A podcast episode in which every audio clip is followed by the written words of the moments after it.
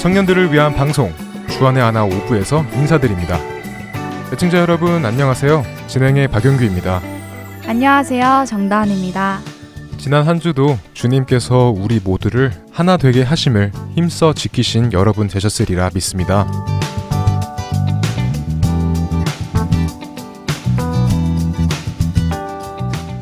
제가 얼마 전 미국 크리스천 라디오 방송을 듣고 있는데요.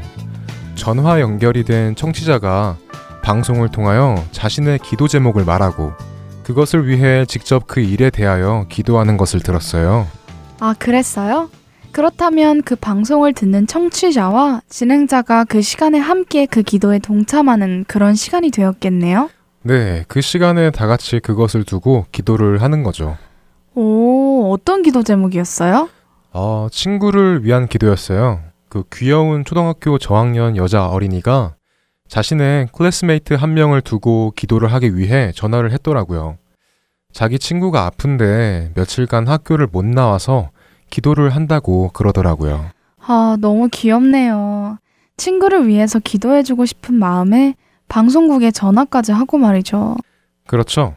다시 학교 나올 수 있게 해주시고, 안 아프게 해주시고, 학교에서 공부도 같이 할 수 있게 해주세요. 이렇게 기도를 하는데, 아, 너무 귀엽고 제가 다 기특하게 느껴지더라고요. 어, 전 듣지 않았어도 마치 저도 들은 것 같은 느낌이 들어요. 그 순수함이 방송으로 느껴졌을 것 같네요. 네. 그래서 진행자가 그 어린이한테 가까운 친구니? 라고 물으니까 저는 당연히 best friend예요 라는 대답이 나올 거라 예상했는데 대답은 No, he's just my classmate 이라고 대답하는 거예요. 그 순수한 대답에 절로 흐뭇한 미소가 지어졌습니다. best friend도 아니고 친한 친구도 아니고 그냥 같이 수업 듣는 여러 아이들 중 한 명을 위해서 기도를 한 것이었네요. 그렇죠. 그냥 classmate가 아파서 기도를 하는 그 어린 나이의 모습을 듣고 저도 한번 생각해 봤어요.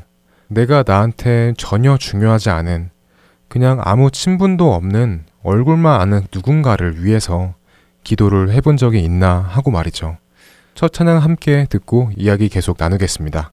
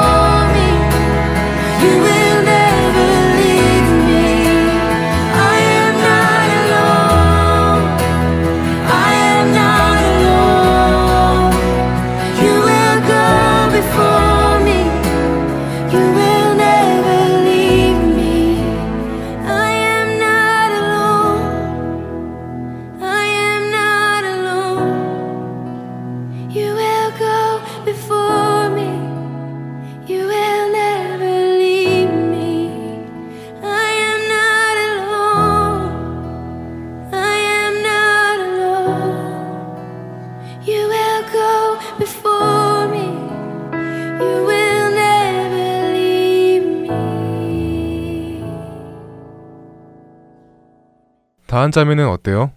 얼굴만 아는 깊은 친분이 없는 그런 사람들을 위해서 기도해 본 적 있어요? 음, 해본 적은 있어요. 그런데 대부분 다 같이 모여서 기도할 때나 아니면 사회적으로 큰 이슈가 되었다거나 그래서 기도한 적은 있지만 딱히 제가 자진해서 기도한 기억은 없는 것 같아요. 나랑 친분이 없다면 누가 아파서 학교를 못 나오는 것에 대하여 안타깝게 생각해 본 적도 없는 것 같네요. 하지만 정말 어린 아이들은 심성이 고운 것 같아요. 의심하지 않고 하나님께 기도드리면 정말 나을 거라는 믿음으로 전화를 한 거잖아요. 이런 순수한 모습 때문에 예수님께서 어린 아이와 같은 신앙을 가지라고 한 걸까요? 이런 생각을 하고 있다 보니 마태복음 18장 3절에서 예수님께서 하신 말씀이 떠올랐습니다. 어, 마태복음 18장 3절 말씀이면 너희가 돌이켜 어린 아이들과 같이 되지 아니하면 결단코 천국이 들어가지 못하리라.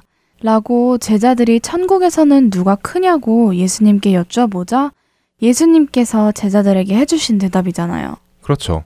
제자들이 자기들 중에 누가 천국에서 더 큰 자인지 알고 싶어서 예수님께 여쭈어 봤을 때 예수님께서 하신 대답이죠.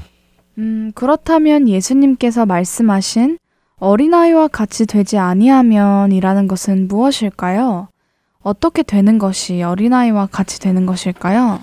어, 저는 저희가 방금 나눈 것처럼 순수한 믿음, 뭐 의존성을 포함하고요. 거기에 덧붙여 자기 자신을 낮추는 것까지 포함된다고 생각합니다. 그 다음 절인 사절 말씀을 보면 그러므로 누구든지 이 어린아이와 같이 자기를 낮추는 사람이 천국에서 큰 자니라 라고 말씀하시는 걸 보면 말이죠. 예수님께서 저 말씀을 할 당시에는 아이들이 사람 취급을 받지 못한 때 아닌가요? 어린 아이는 사람 수로 카운트도 하지 않았을 때의 시대니까 그만큼 낮은 자리로 가라는 말씀이시겠죠? 네, 그만큼 겸손함을 잃지 말라는 말씀입니다. 우리가 낮아져야지 하나님의 임재를 느낄 수 있고 받아들일 수 있을 테니까요. 하지만 우리의 모습은 어떤가요? 내 능력이 이 정도인데, 나도 이제 성인인데, 이 정도쯤이야. 라고 하며 오히려 서로 누가 더 높은지 경쟁하는 모습이죠.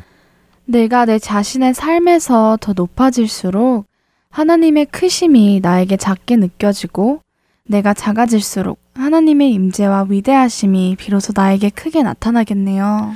네, 내가 약할 때 그 약함을 내려놓고 주님의 강함으로 채워 나아가는 것처럼 내가 낮아짐을 고백함으로써 주님의 영광을 높여드리는 것이 우리가 어린아이처럼 되어야 하는 첫 번째 이유라고 생각합니다.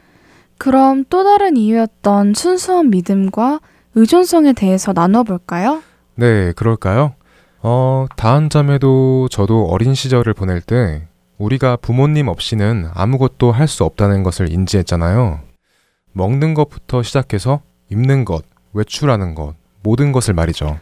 저도 어렸을 적 외출했을 때 혹시라도 부모님 손을 놓쳐버리면 세상 모든 것을 잃은 것 마냥 울었던 기억이 나네요. 그쵸? 제가 어렸을 때부터 조립해서 만드는 그 장난감을 좋아했는데요. 그러다 내 힘으로 할 수 없는 것들에 부딪히면 당장 부모님께 달려가 도움을 요청했었죠. 네, 그렇죠. 이렇게 우리는 아이였을 때 부모님에 대한 절대적인 믿음과 의존성을 가지고 살았습니다. 왜냐하면 용기 형제가 말해준 것처럼 부모님 없이는 아무것도 할 수 없다는 것을 우리는 잘 알고 있었기 때문이죠. 이번에도 우리의 모습은 이와 비하면 어떨까요? 하나님 없이는 우리는 아무것도 할 수 없다고 그렇게 의존하고 순수한 믿음을 고백하지만 우리의 삶의 모습도 그런가요? 아니요. 지금의 우리들의 모습을 보면 어린아이처럼 하나님에 대한 순수한 믿음도 절대적인 의존성도 잃었습니다. 하나님의 손을 놓쳐도 살만하고 어려운 일에 부딪힐 때면 하늘이 무너져도 솟아날 구멍은 있다. 라는 세상의 운명에 자신을 맡기고 살고 있습니다. 네. 그리고 참고로 마지막 날 하늘이 무너져도 즉 두루마리 말리는 것 같이 말리는 날에는 솟아날 구멍은 없습니다.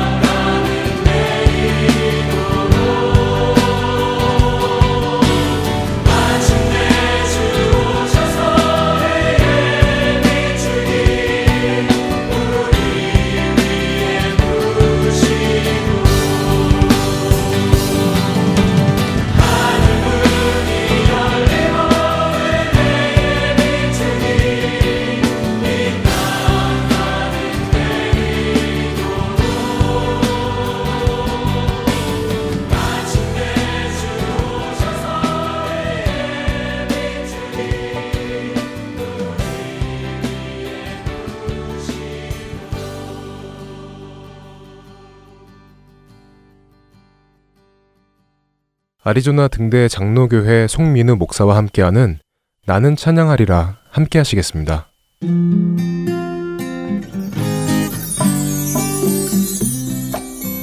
애청자 여러분, 안녕하세요. 나는 찬양하리라 송민우 목사입니다.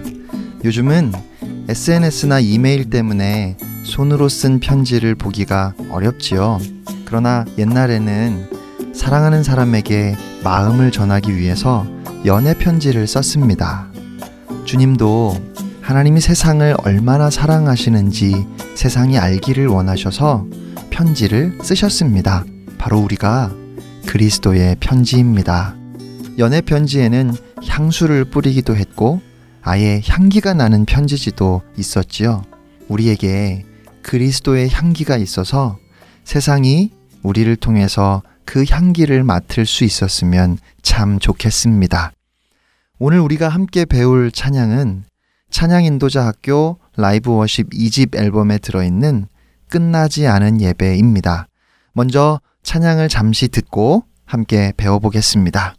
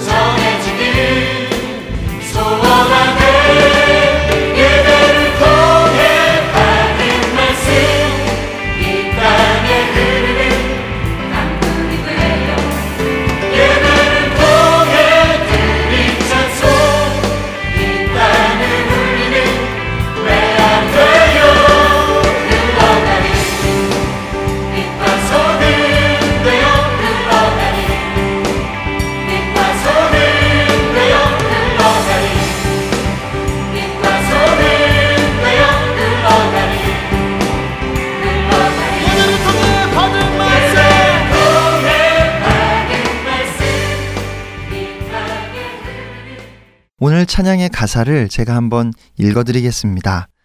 주님의 그 사랑 우리 안에 가득하네. 하나님의 마음 우리를 통해 세상으로 가길 원하네. 주님의 그 말씀 넘치는 생명의 빛, 차가운 마음 따스하도록 전해지길 소원하네. 예배를 통해 받은 말씀 이 땅에 흐르는 강물이 되어 예배를 통해 드린 찬송 이 땅을 울리는 메아리 되어 흘러가리 빛과 소금 되어 흘러가리 빛과 소금 되어 흘러가리 빛과 소금 되어 흘러가리 흘러가리 그러면 여덟 마디씩 나눠서 함께 불러보겠습니다. 첫 번째 소절입니다. 주님의 그 사랑 우리 안에 가득하네. 하나님의 마음 우리를 통해 세상으로 가길 원하네. 주님의 그 사랑 우리 안에 가득하네 하나님의 마음 우리를 통해 세상으로 가길 원하네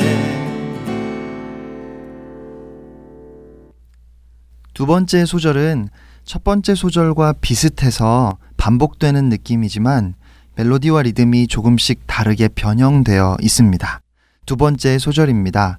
주님의 그 말씀 넘치는 생명의 빛, 차가운 마음 따스하도록 전해지길 소원하네.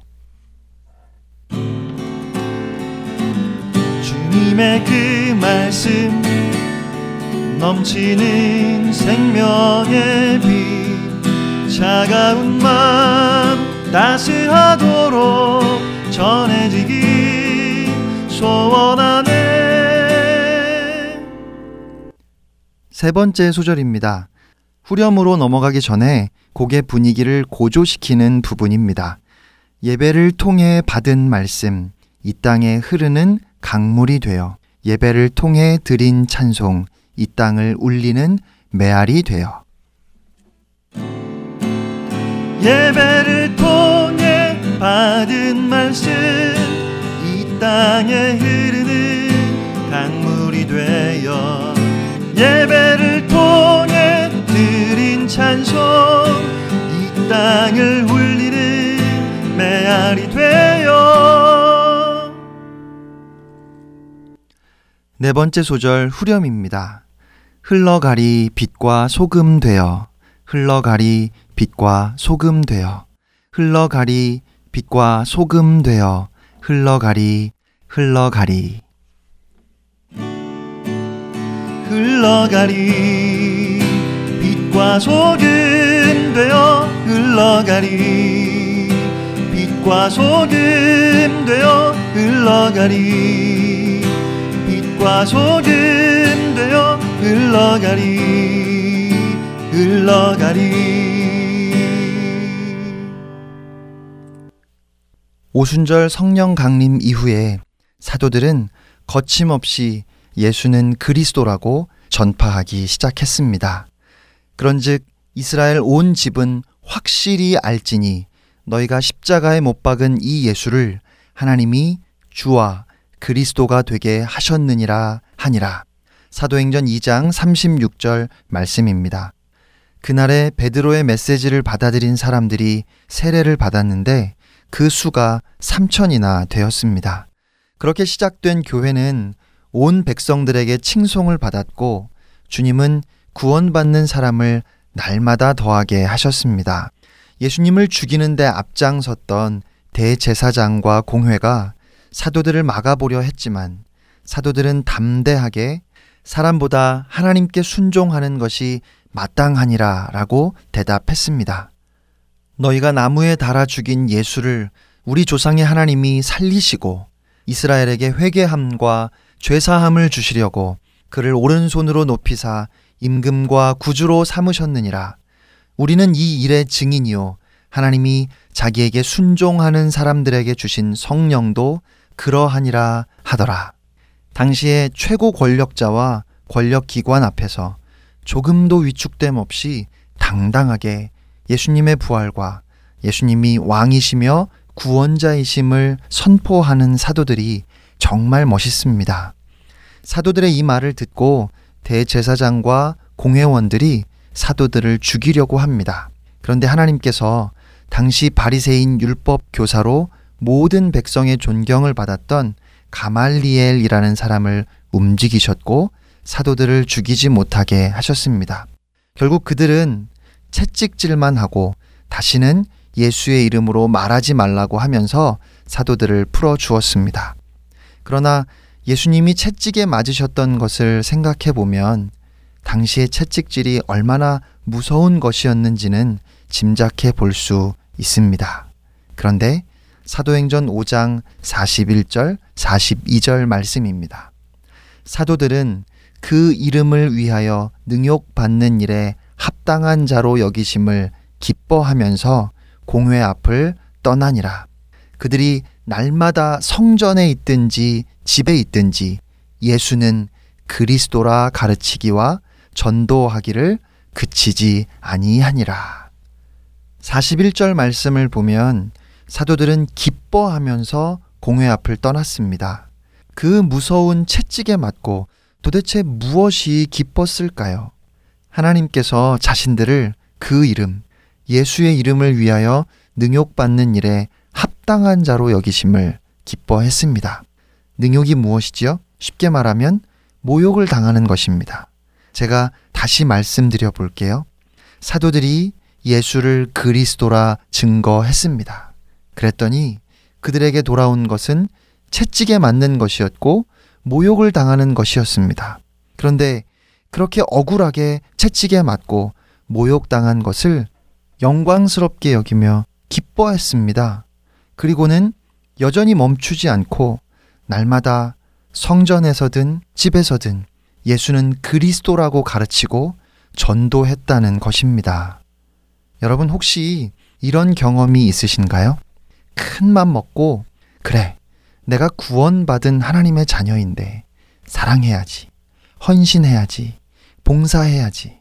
그랬더니, 당연히 내가 주를 위해 봉사하면, 헌신하고 사랑을 베풀면 사람들이 좋아하고, 내 일도 잘 되고, 복 받을 줄 알았는데, 이게 무슨 일인지 사람들은 거꾸로 욕하고, 모함하고, 억울한 일을 당하고, 잘 되던 일마저 오히려 잘 안 되고, 도대체 어떻게 해야 하는 건지, 뭘 잘못해서 그렇게 됐다면 잘못한 것을 바로 잡으면 되겠는데, 분명히 큰 맘 먹고 주님을 위해 한번 잘 해보려고 멋있게 헌신하려고 했습니다. 섬기려고 했고, 봉사하려고 했고, 사랑하려고 했습니다.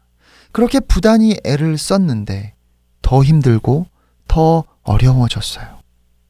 이럴 때 어떻게 해야 될까요?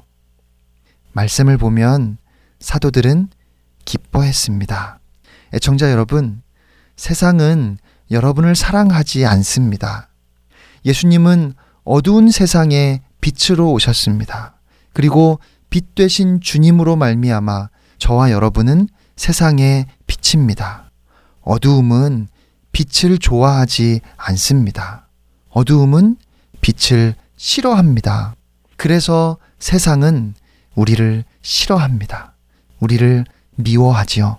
그리고 예수님을 핍박했던 것처럼 우리가 예수님의 뒤를 쫓아가려 할 때 마찬가지로 세상은 우리를 핍박할 것입니다. 그래서 의를 위하여 핍박받는 것이 복되다는 이 받아들이기 어려운 예수님의 말씀은 기독교의 본질이고 성도의 삶의 본질인 것입니다. 사랑하는 애청자 여러분, 세상이 우리를 좋아하고 환영한다면 그것은 어쩌면 여전히 우리가 세상에 속해 있는 사람이라는 뜻인지도 모르겠습니다. 우리가 예수가 그리스도임을 세상에 흘려보내는 진정한 제자라면 세상이 예수님을 핍박했던 것처럼 우리를 핍박할 것입니다. 그러므로 의를 위하여 받는 핍박 앞에서 기뻐하시기 바랍니다. 그 고난은 곧 여러분이 하나님 나라의 백성이라는 증거입니다. 의를 위하여 박해를 받은 자는 복이 있나니 천국이 그들의 것임이라. 나로 말미암아 너희를 욕하고 박해하고 거짓으로 너희를 거슬러 모든 악한 말을 할 때에는 너희에게 복이 있나니 기뻐하고 즐거워하라. 하늘에서 너희의 상이 큼이라. 너희 전에 있던 선지자들도 이같이 박해하였느니라. 마태복음 5장 10절로 12절 말씀입니다. 한 주간도 빛과 소금이 되어 세상을 향해 흘러가는 그렇게 복음을 살아내는 여러분이 되시기를 주님의 이름으로 축복합니다. 애청자 여러분, 승리하세요.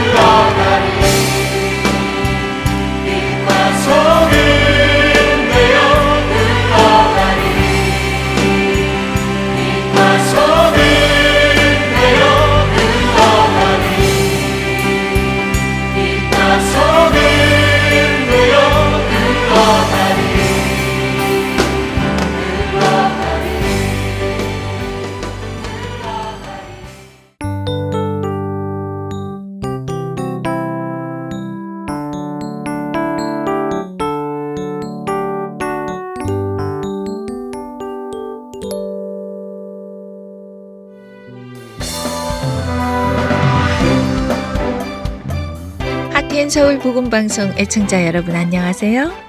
저는 조지아주 아틀란타에 살고 있는 애청자이며 봉사자인 이화경입니다. 하트앤 소울 복음 방송 사역에 동참할 수 있는 방법은 여러 가지입니다. 현재 하트앤 소울 복음 방송에서는 뉴욕 플러싱과 베이사이드 지역, 그리고 뉴저지 리지필드 지역과 펜실베니아 레비타운 지역에 있는 한인 마켓과 업소들의 본 하트앤 서울 복음 방송의 CD를 놓아 주시고 관리해 주실 동역자분들을 찾습니다. 함께 복음 전파 사역에 동참하실 마음이 있으신 분들은 복음 방송 전화번호 602-866-8999로 연락 주시기를 부탁드립니다.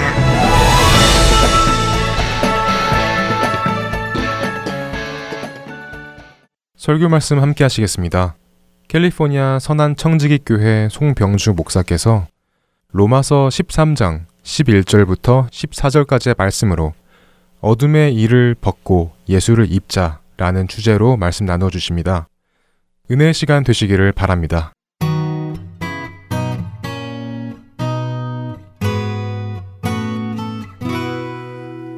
제가 먼저 읽겠습니다. 또한 너희가 이 시기를 알거니와 자다가 깰 때가 벌써 되었으니 이는 이제 우리의 구원이 처음 믿는 때보다 가까웠습니다. 밤이 깊고 낮이 가까웠으니 그러므로 우리가 어둠의 일을 벗고 빛의 갑옷을 입자 낮에와 같이 단정히 행하고 방탕하거나 술 취하지 말며 음란하거나 호색하지 말며 다투거나 시기하지 말고 오직 주 예수 그리스도로 옷 입고 정욕을 위하여 육신의 일을 도모하지 말라 아멘. 자, 여러분 그 삶이 예배다라고 하는 시리즈를 계속 로마서를 통해 이어가고 있습니다. 오늘은 어둠의 일을 벗고 예수를 입자는 제목으로 말씀을 나누도록 하겠습니다. 자, 사람은 누구든지 옷을 입고 삽니다. 그렇죠? 근데 성경에는 이 옷에 대한 기원이 두 가지가 나옵니다. 자, 그것은 바로 뭐냐 그러면 창세기 3장 7절에서 이에 그들의 눈이 밝아져 자기들이 벗은 줄을 알고 무화과 나무 잎을 엮어 치마로 삼았더라 하는 것에서 첫 번째가 시작이 됩니다. 바로 뭐냐면 내 죄를 덮기 위해서, 내 죄를 숨기기 위해서, 내 안에 있는 죄의 결과를 감추기 위해서, 그리고 자신이 지은 죄를 합리화시키기 위해서 옷을 입습니다.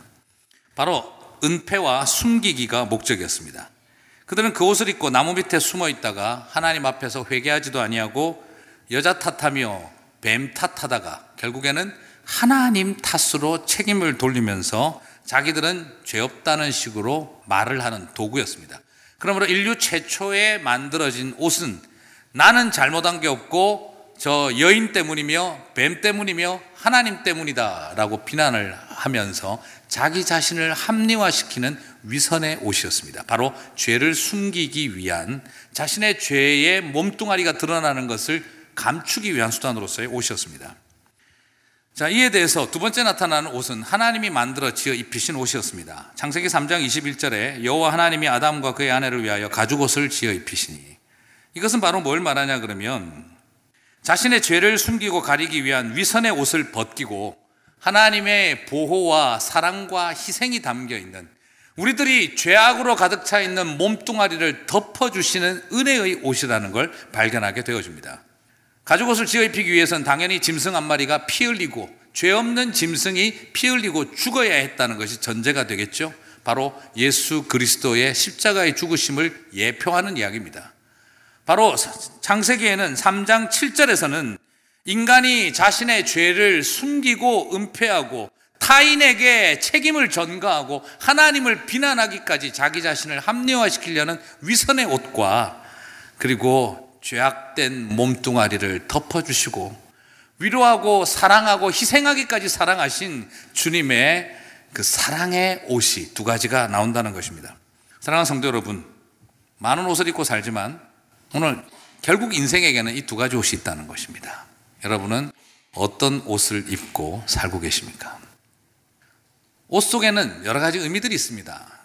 그냥 육체적으로 기능성, 기능을 위한 옷이 있고, 그러나 한편으로는 그 옷 속에는 심리학적인, 사이칼러지컬한 이슈가 드러나기도 하지만 더 중요한 것은 저는 스피리추얼한 영적인 이유가 있다고 보는 것입니다. 많은 사람들의 옷은 결국 두 종류입니다. 내 죄를 숨기고 남에게 책임을 전가하면서 자기 자신을 보호하려고 하는 그런 창세기 3장 7절의 옷을 입고 사는가? 아니면 날 대신하여 피 흘리고 죽기까지 사랑하셔서 죄의 몸뚱아리를 덮어주시는 하나님의 은혜의 옷을 입고 사는가? 두 가지 종류의 옷을 입고 산다는 것입니다. 여러분은 어떤 옷을 입고 살고 계십니까? 우리는 이 질문 앞에 서게 되는 것입니다. 많은 사람들이 자기 속에 있는 추하고 못난 것을 숨기기 위하여 정말 미스 코리아의 옷을 입고 자기 속에 있는 무식함의 그것을 숨기기 위하여 학자의 옷을 입고 자기 속에 있는 두려움과 비겁함을 숨기기 위하여 군인의 옷을 입고 자기 속에 있는 그 추한 것들을 숨기기 위한 많은 거짓된 옷들을 입고 살아가며 이 모든 것이 내 죄가 아니라 저것들 때문이다라고 비난하며 스스로를 속이는 위선의 옷에 익숙해져 가고 있는 것은 아닌지 돌아봐야 합니다. 오히려 더 우리의 몸뚱아리를 덮어주실 하나님의 은혜의 옷을 입어야 하는 것. 그게 우리들에게는 너무나 중요한 것입니다. 자, 이 옷 이야기는 창세기에서 끝나지 않습니다.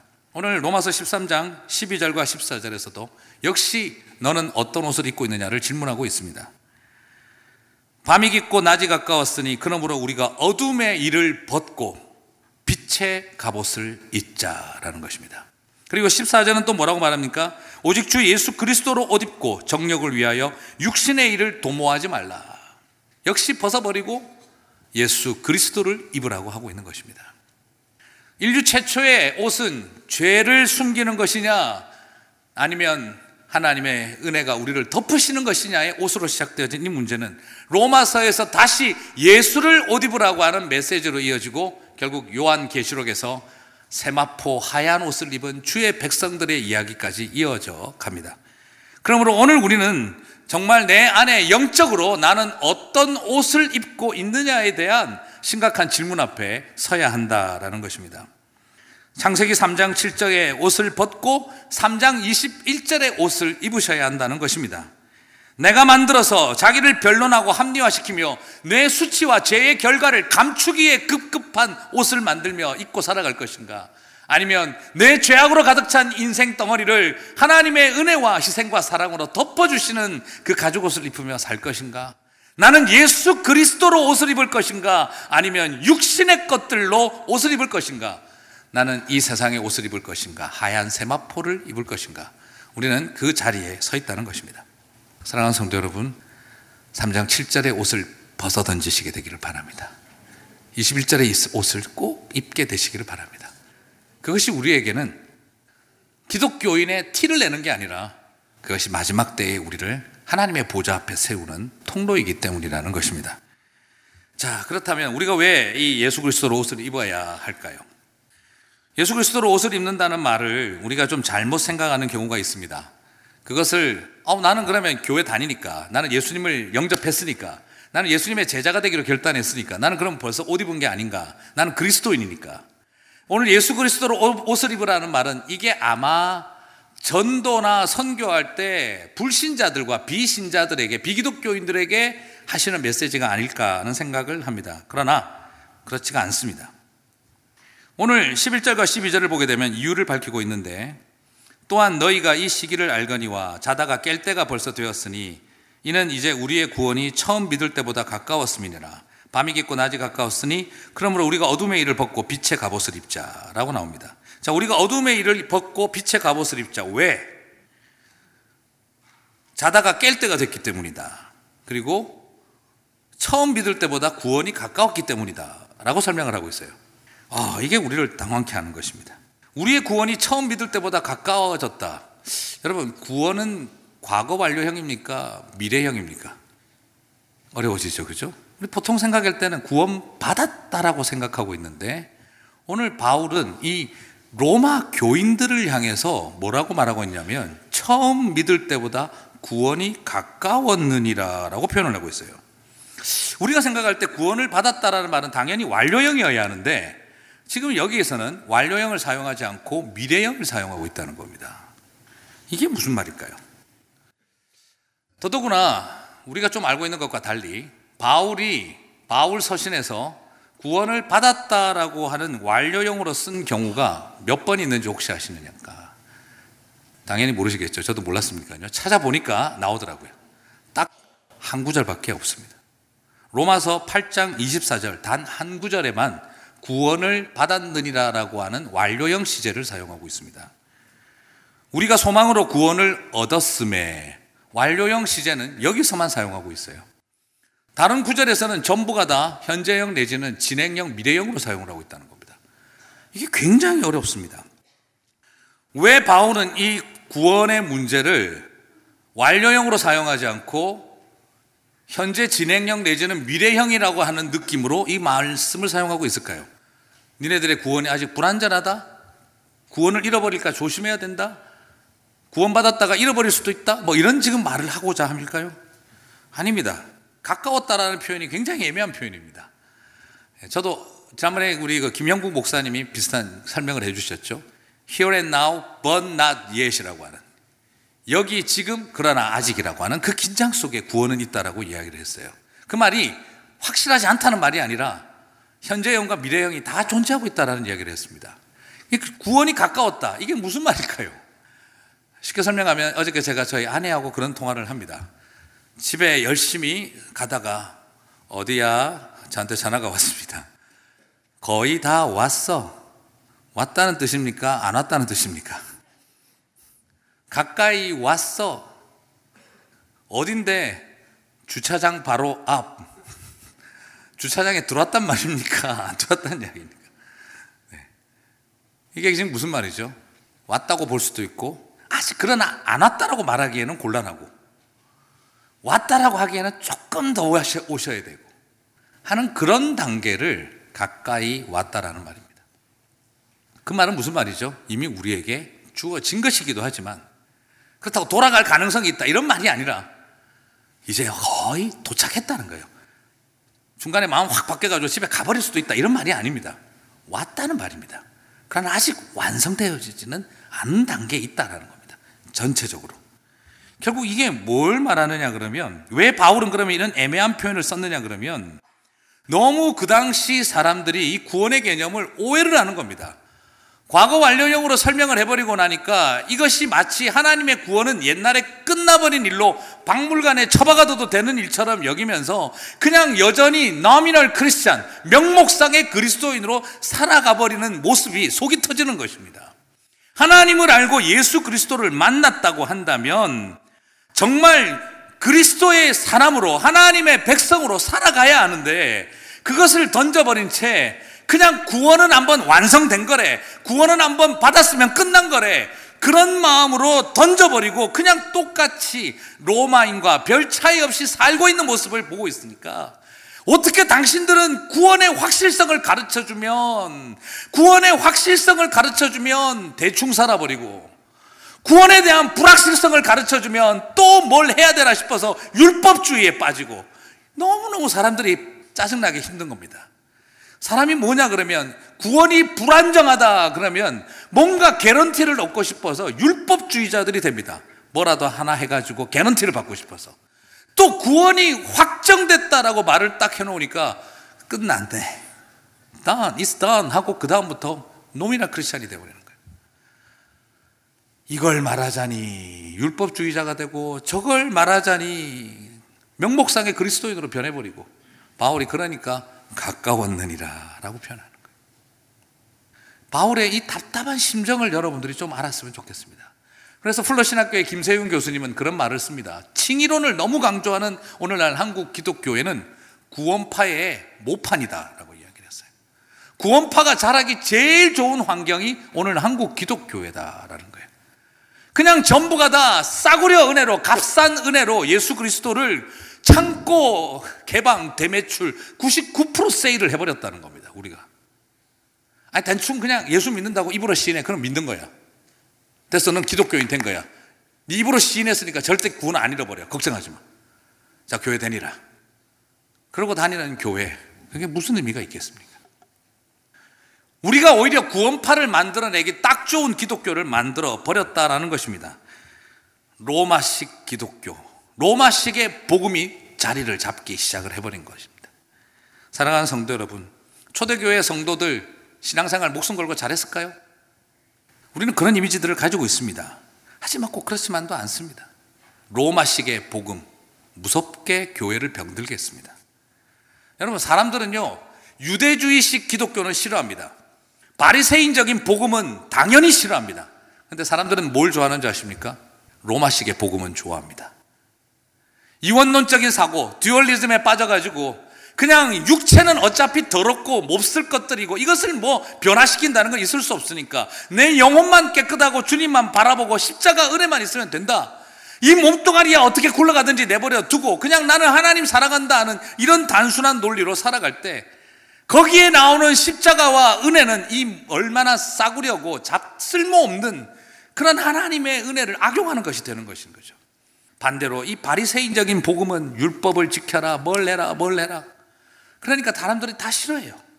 그런데 로마식 복음은요, 너무너무 좋아합니다. 여러분은 어떤 식의 기독교를 좋아하고 계십니까? 정말 복음을 사랑하는 것입니까? 아니면 로마식 기독교, Made in USA 기독교, Made in South Korea 기독교를 좋아하고 있는 것은 아니지만 오늘 바울은 그런 영향력에 빠져가는 사람들 때문에 구원을 받았느니라 라고 말해주지 않고 가까웠느니라 라고 말을 한 것입니다. 사랑하는 성도 여러분, 아, 저는 오늘 이 도전 앞에 우리가 좀 섰으면 좋겠습니다. 여기서 하나 더 좀 이야기하고 싶은 것은요. 정말 제가 조금 전에 말했던 것처럼 11절에도 보면 너희가 잠들어 있으니 깰 때라 라고 이야기도 나오잖아요. 그죠? 왜 이런 표현을 썼을까요? 우리 보통 성경에서 잠들어 있을 때 깨어나라는 말은 보통 일반적으로 두 가지로 많이 쓰입니다. 그게 뭐냐면 영적으로 죽어 있다라는 거죠. 그게 잠들었다고 표현을 합니다. 예수를 모른다. 영적으로 잠든 존재. 몸은 살았으나 영적으로 잠이 들어 있다. 깨어난다는 말이 무슨 말입니까? 예수를 믿게 된다라는 거죠. 또 유대인들이 많이 쓰는 표현에는 잠들어 있다라는 말은 육체적인 죽음을 말합니다. 유대인들은 죽었다라는 표현을 안 쓰고 뭐라고 쓰죠? 자는이라. 그래서 깨어난다는 말은 육체의 부활을 말하는 것입니다. 그런데 신약 성경에 와서 독특하게 쓰는 표현이 하나 있는데 그것은 예수를 믿으라고 깨어나라는 말도 아니고 육체의 죽음에서 부활하라는 말도 아니라 이미 예수를 믿었는데 구원을 과거 완료형으로 둔 채 명목상의 그리스도인으로 살아가며 다시 오실 재림의 주님의 때를 전혀 준비하지 아니하고 하나님의 마음을 품어서 선교적 삶을 살아가고 복음을 증거하며 하나님 나라를 이 땅 가운데 세워가는 삶을 살지 아니한 채 그저 교회에 몸뚱아리 하나 갖다 놓고 명목상의 그리스도인으로 살아가는 모습을 향해서 외친 것입니다. 깨어나라 잠자는 자리에서 깨어날 때가 되었느니라라는 거예요.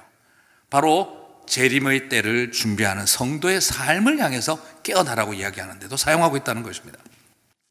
물론 여러분 중에는 지금 첫 번째, 두 번째 의미로 적용될 사람은 없습니다. 그래도 예수님을 믿고 교회에 와 있고, 그리고 아직 육체가 죽은 것은 아니니까. 그런데 대부분의 많은 사람들이 왜 잠들어 있느냐면, 그것은 내가 이미 벌써 예수를 믿었지만, 이 땅에 하나님 나라를 건설하는 일, 하나님의 복음을 증거하는 일, 그런 거하고 나하고는 아무런 상관없고, 나는 그저 교회 다니면서 천국 갈 그날을 기다린다 하는 그런 상태 말입니다. 마치 뭐하고 똑같습니까? 그냥 구원 열차 타고 천국 가는 것만 생각하고 있는 거죠. 여러분 기차 타고 가는 우리 노래도 그렇게 부르잖아요. 나는 구원 열차 그죠? 어, 이젠 걱정 없어요. 천국 티켓 있으니 맨날 그런 노래인데 이게 우리를 망쳐 놓은 거예요. 구원관에 대해서. 예. 티켓 받았다 이거예요. 기차 탔으니까 끝났다 이거예요. 마치 천국 가는 게 그런 수준으로 여기고 있는 겁니다. 들어갈 때 티켓 샀어. 구원 천국행 티켓. 개찰구에서 찍었어. 들어왔습니다. 이제 기차에 앉았어요. 할 일이 없어요. 아이고, 이제 뭐 걱정 없다. 뭐 철로가 이탈 할 일도 없고. 그래, 천국까지 그냥 가는 거야. 그 다음 그 사이에 뭐 하냐? 자다가, 눈 떠서, 만화 보다가 덮어놓고, 김밥 먹다가 던져놓고, 음료수, 바나나 우유 마시다가 왜 이렇게 뚱뚱하냐? 이러고 내려놓고, 지나가는 사람 쳐다보고 말 걸다가 또 자다가 아직도 도착 안 했네. 왜 이 천국행 기차는 KTX가 아니라 완행열차인가? 그 생각을 하면서 24시간 그냥 가는 거죠. 무슨 상태입니까? 천국 티켓 받아놓고 기차 탔습니다. 그 앞에 가는 날까지 24시간이든 12시간이든 비비적거리고 있으면 되는 것처럼 생각하는 상태. 그거에 대해서 깨어나라는 것입니다. 천국은 그렇게 들어누워서 자다가 자다가 김밥 사 먹고 이것저것 먹다가 버티다가 그냥 어느 날 새벽에 도착하는 그런 어떤 게 아니다라는 거예요. 그런 상태에 대해서 깨어나라 라고 말하고 있는 것입니다. 구원 티켓 받았으니 교회 가서 비비적거리고 세월 보내고 있으면 내가 15살 때 수련회 가서 구원 받았으니 이제 70년 이 땅에서 비비적거리고 버티다 보면 천국 가겠지가 아니다라는 것입니다. 그런 것들을 가르치는 것이 구원을 망쳐놓은 개념이라는 것입니다. 바울은 지금 그것에서 깨어나라는 것입니다. 신학적인 어웨이크닝을 하라는 겁니다. 사랑하는 성도 여러분, 이 말은 구원을 잃어버렸으니 다시 믿으라 이런 말이 아닙니다. 그리스도인들이요, 왜 과거 완료형으로 만들어 놓고 현실에 타협하고 이 땅에서 더러운 것들 똑같이 누리고 즐기며 할 일 없이 기차 안에 앉아서 시간 비비적거리며 보내다가 어느 날 도착하게 될 천국 앞에 서려고 들지 말라는 겁니다. 깨어 있으라는 것입니다. 그럼 왜 이런 이야기를 했느냐? 13절을 보니까 로마 교회 상태가 별로 안 좋았던 거예요. 같이 보시면 낮에와 같이 단정히 행하고 방탕하거나 술 취하지 말며 음란하거나 호색하지 말며 다투거나 시기하지 말고 라고 되어 있습니다. 여러분 이게 지금 누구한테 한 말이겠습니까? 누가 이렇다는 것입니까? 로마 사회가 그렇다는 말입니까? 로마 교회가 이렇다는 말입니까? 이건 로마 교회가 이렇다는 것입니다. 어찌 너희들 안에 술 취함과 방탕함이 있으며 어찌 음란과 호색이 존재하며 어찌 너희 안에 자리 싸움과 시기가 넘치느냐 그런 것들 좀 벗어버리고 그리스도로 옷을 좀 입어라 깨어나라. 저는 이 메시지가 되게 충격이었어요. 사랑하는 성도 여러분, 이 13절을 무슨 영적으로 설명하려고 자꾸 하지 마십시오. 영적인 술 취함이니, 영적인 뭐 음란이니, 방탕함이니, 이게 아닙니다. 지금 이거는 말 그대로 도덕적으로 타락하고 썩었다는 것입니다.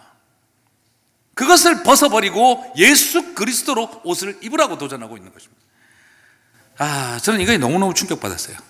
사랑하는 성도 여러분, 초대교회 성도들이 어떻게 살았을까요? 궁금하지 않으세요? 여러분, 여러분이 그 영화나 드라마에서 기독교 역사와 기독교 영화에서 보는 드라마에서 초대교회 성도들은 어떻습니까? 거룩하고 생명을 걸고 순교를 각오하고 살아가죠, 그죠? 저도 그럴 거라고 생각했어요. 근데 오늘 바울은 지금 뭐라고 하고 있다는 거죠? 그 핍박과 순교의 고통 속에 있던 로마 교회 안에도 뭐가 있다는 겁니까? 술 취함과 방탕과 호색과 음란과 자리 싸움과 시기가 넘치더라는 겁니다. 저는 이거 되게 충격받았어요. 아, 우리가 맨날 기독교 영화 볼 때 초대교회 성도들은 이상적이었는데 갑자기 위로가 확 몰려오더라고요. 우리랑 똑같네, 이거. 사랑하는 성도, 이걸 왜 제가 이런 이야기를 드리는지 이해가 가십니까? 인간의 죄성은 무섭습니다.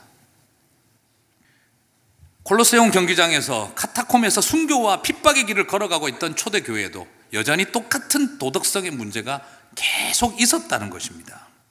여러분, 제가 그러고 나서 다시 고린도전서, 우리서를 읽어보고 갈라디아서, 에베소서, 빌립보서를 차례대로 서신서들을 읽어보니까 바울과 요한과 베드로가 계속해서 던지고 있는 메시지가 무엇입니까? 타락한 거짓 교사들과 정말 타락하고 부패한 종교 지도자들을 조심하라고.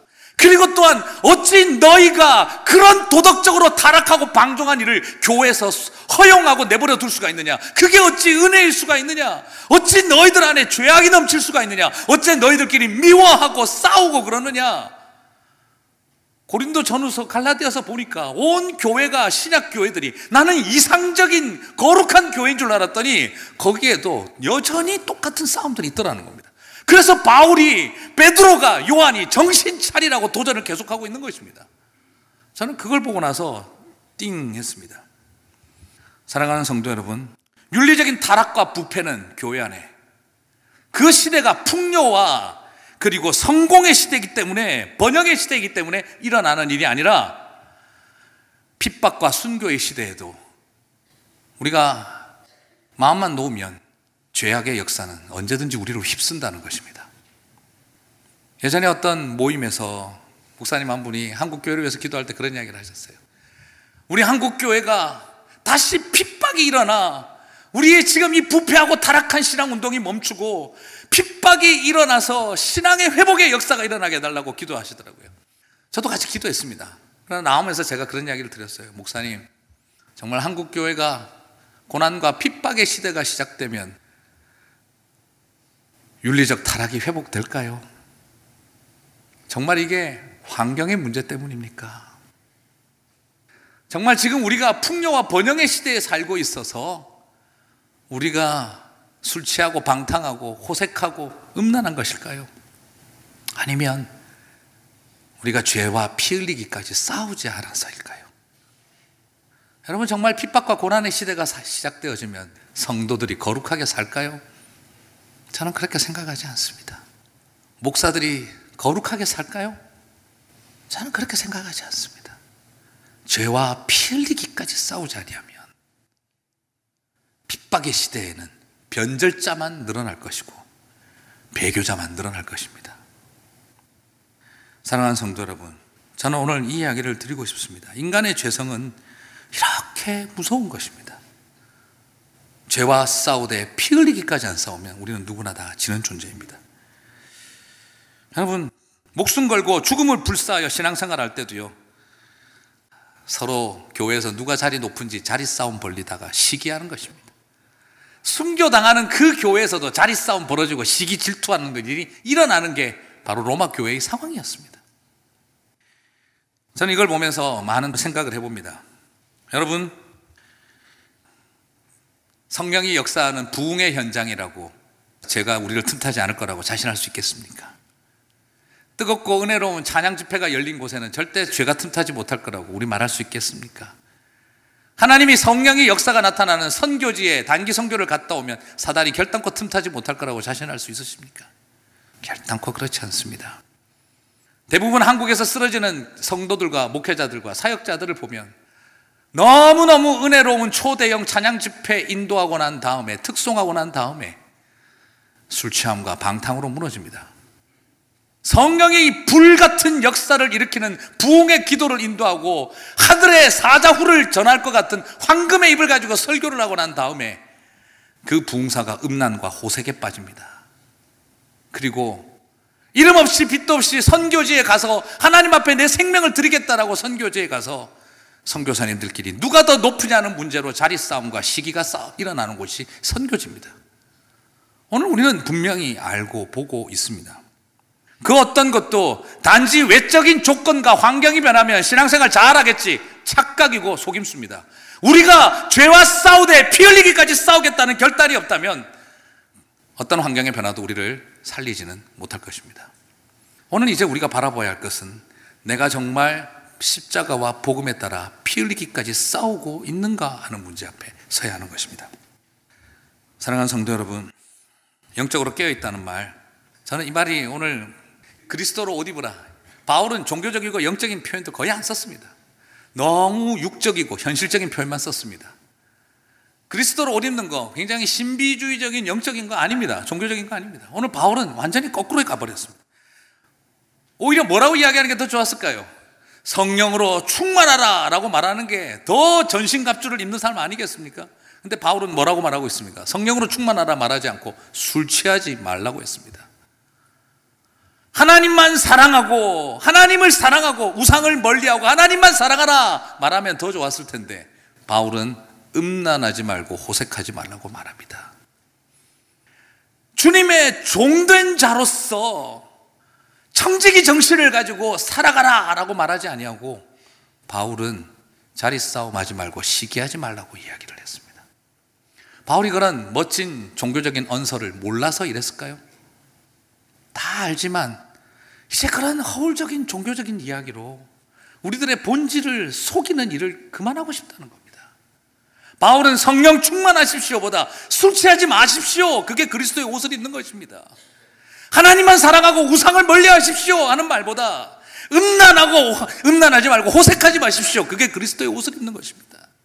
주님의 종으로 살아가고 청지기 정신을 가지십시오 말하는 것보다 자리 싸움하지 말고 시기 질투하지 마십시오. 그게 그리스도의 옷을 입는 것입니다. 바울은 그렇게 우리들에게 도전한 것입니다. 저는 이 메시지 앞에서 목사로서 너무너무 부끄럽고 도전받습니다. 늘 그런 식으로 하고 싶었던 거죠.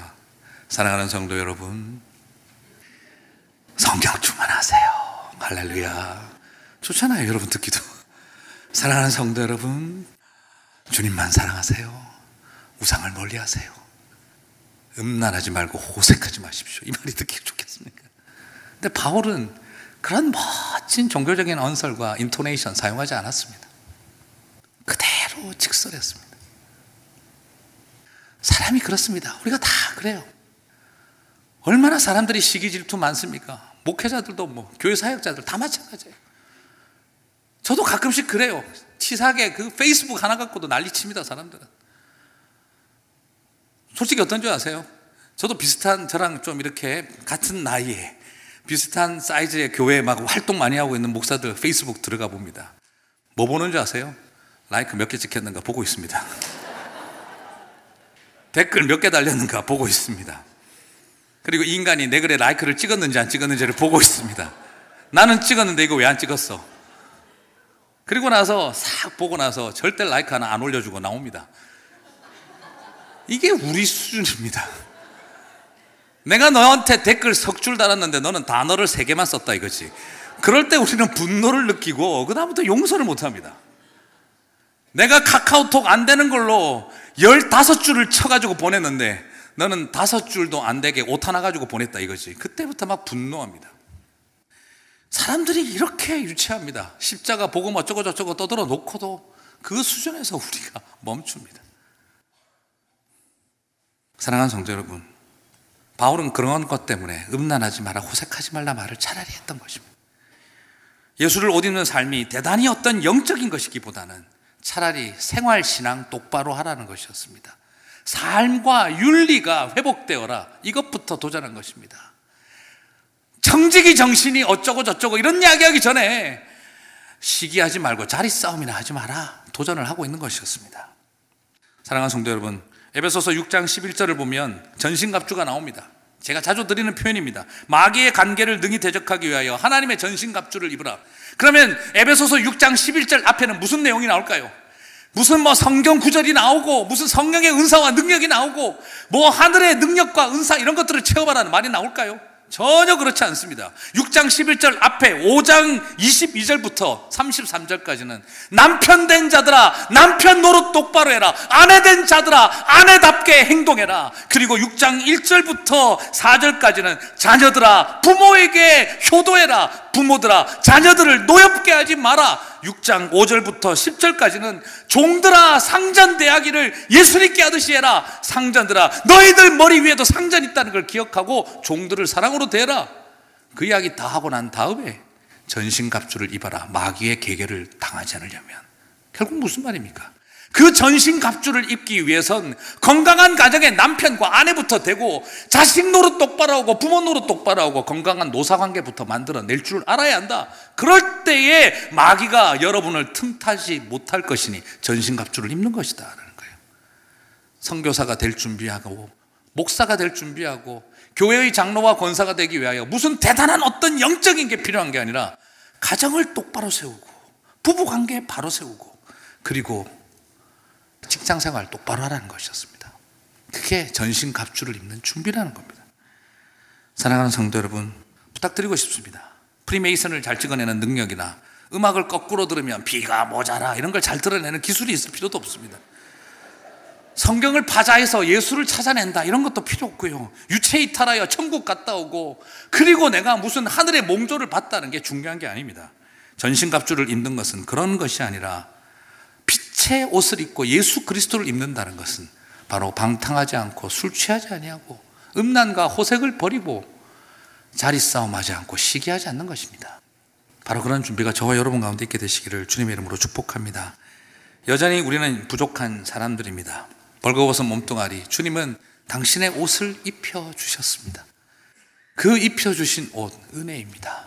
여러분 아직도 창세기 3장 7절에 무화과 나무로 내 손으로 만들어 입은 옷 주님이 입혀주신 가죽옷 밑에 숨겨놓고 살지 마시고 진실로 다 찢어버리고 예수 그리스도로 옷 입으시는 저와 여러분이 되시기를 주님의 이름으로 축복합니다.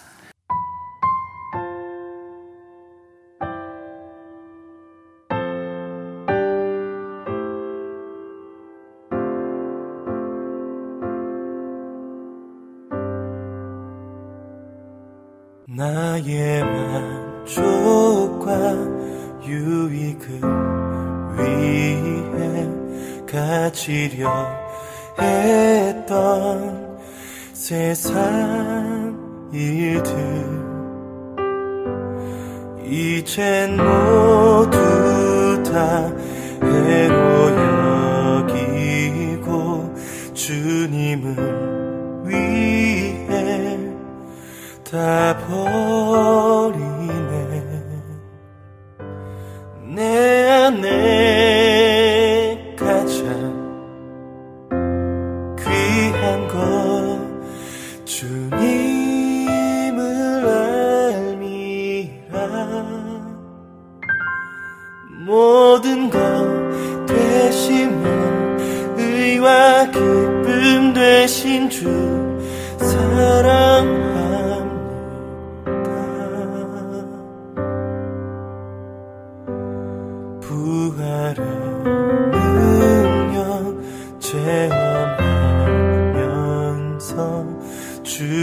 고난에 동참하고 주의 죽으심 본을 받아서 그의 생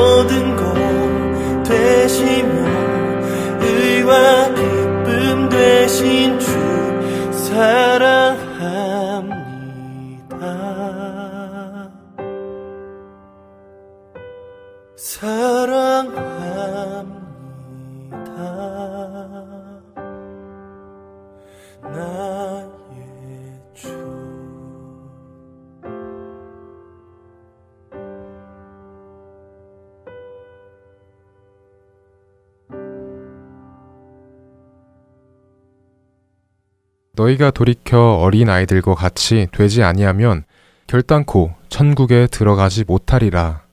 어린 아이들과 같이 되는 것이 무엇인지에 대하여 나누어 보았습니다. 네, 낮아짐, 순수한 믿음, 그리고 절대적인 의존성에 대하여 나누어 보았는데요. 천국의 문은 낮아서 어린이들은 걸어 들어갈 수 있는데 어른들은 허리와 무릎을 굽혀야지만 들어갈 수 있다는 글을 읽은 기억이 납니다. 네, 그만큼 우리가 낮아지지 않고 우리 그대로의 모습으로는 천국에 결단코 들어갈 수 없다는 뜻으로 이해할 수 있겠네요. 그리고 저의 어린아이 때 모습을 생각해 보니 부모님이랑 있을 때 세상에서 가장 강한 사람이 되었던 것 같아요. 제가 어렸을 때는 겁이 정말 많았거든요. 특히 뭐 귀신이나 어두운 곳 이런 것들을 정말 끔찍하게 무서워했어요. 그런데 부모님이 함께 계실 때면 언제 그랬냐 듯이 어두운 곳도 잘 다니고 귀신한테 나올 테면 나와봐 하는 담대함도 생겼었죠. 아, 그랬었군요. 용기 형제가 어렸을 때 겪었던 일처럼 하나님께서 우리와 항상 함께 하신다는 믿음으로 우리가 두려워서 망설이고 있는 좁은 길을 나아가는 담대함이 생겼으면 좋겠습니다. 네, 어린 아이들 같이 되는 것은 그냥 흘러가는 대로 어떻게든 되겠지 하고 아무 생각 없이 사는 것이 아닙니다. 내가 중심이었던 세상의 흐름에 따라가던 내 자신을 돌이켜 겸손한 마음으로 하나님을 절대적으로 의지하며 선한 믿음으로 나아가는 것입니다. 낮아짐을 고백할 때 높임을 받으시고 약함을 고백할 때 강함이 되어 주신다는 것을 항상 되새기는 우리가 되기를 기도합니다. 오늘 또한 주님 오시는 그날을 간절히 바라며 청년들을 위한 방송 주안의 하나 오부 여기에서 마치겠습니다. 애청자 여러분 안녕히 계세요. 안녕히 계세요.